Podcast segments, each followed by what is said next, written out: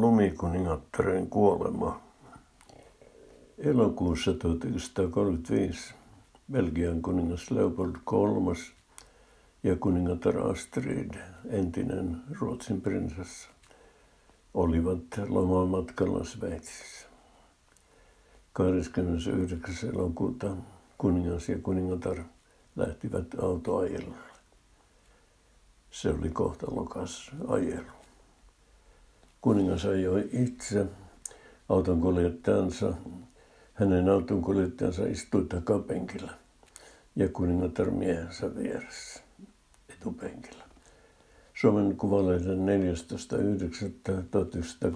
numerossa kerrotaan, mitä sitten tapahtui. Noin 18 kilometrin päässä Lysernestä lähestyttäessä pientä idyllistä Kysnahtin kylää ja järveä. Vieläkin selittämättömästä syystä. Kuninkaan ohjaama kahdeksan sylinterinen Packard urheiluauto kävi maantietä reunustavaan 20 senttiä korkeaan korokkeeseen, nousi sen yli ja sinkoitui järveen. Vasta 29-vuotias Belgian jumaloitu kuningatar menehtyi. Suomen, Suomen Kuvalehti kirjoittaa, Kysnahtista tuli pyhin vaeltajien määränpää. Kuningattaren muistolle omistetussa kappelissa käy joka päivä suuret määrät myös paikkakunnan maalaisväestöä, joka on saanut lumiprinsessasta suojeluspyhimyksen – herkän naisellinen kauneus, palava lähimmäisen rakkaus sekä syvä äidillinen viisaus tekivät kuningatar Astridin jo hänen eläessään tarunomaiseksi hyvyyden jumalattareksi. Hänen intohimaisen hyvän sydämensä ei varmaankaan viihtynyt pidemmälti maailman arjessa. Sitatti päättyy. Onko Suomen kuvalehden kuvaus kuningatar Astridin kuolonkolarista oikea? Sitä voi verrata The Times-lehdessä julkaistuun uutiseen samasta tapahtumasta. Times kirjoittaa näin. Nuori kuningatar Astrid sai surmansa, kun kuninkaan auto törmäsi puuhun. Leopold sai vain vähäisiä vammoja.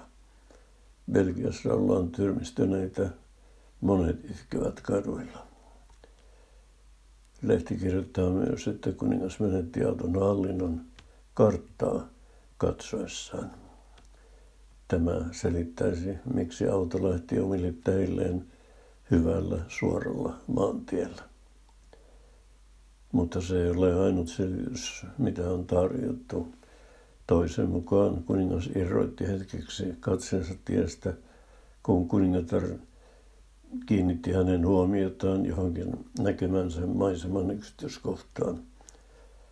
Joissakin lähteissä auto väitetään myös joutuneen vesiliirtoon ja niin edelleen. Yksi vastaamaton kysymys on tietysti se, miksi kuningas ajoi autoa itse auton kuljettajan istuessa takapenkillä. Hänelle ei muuten käynyt kuinkaan. Monakon ruhtinatar Grace ajoi myös kuljettajansa sijasta omassa kuolonkolarissaan melko tarkalleen 40 vuotta sitten. Kuljettaja sai luvan lähteä kotiin, kun Grace lähti viemään 17-vuotiasta tytärtään Stefanita – Pariisin junaan. Miksi hän teki niin, vaikka suorastaan pelkäsi autolla ajamista ja vaikka hän kärsi myös päänsäröstä?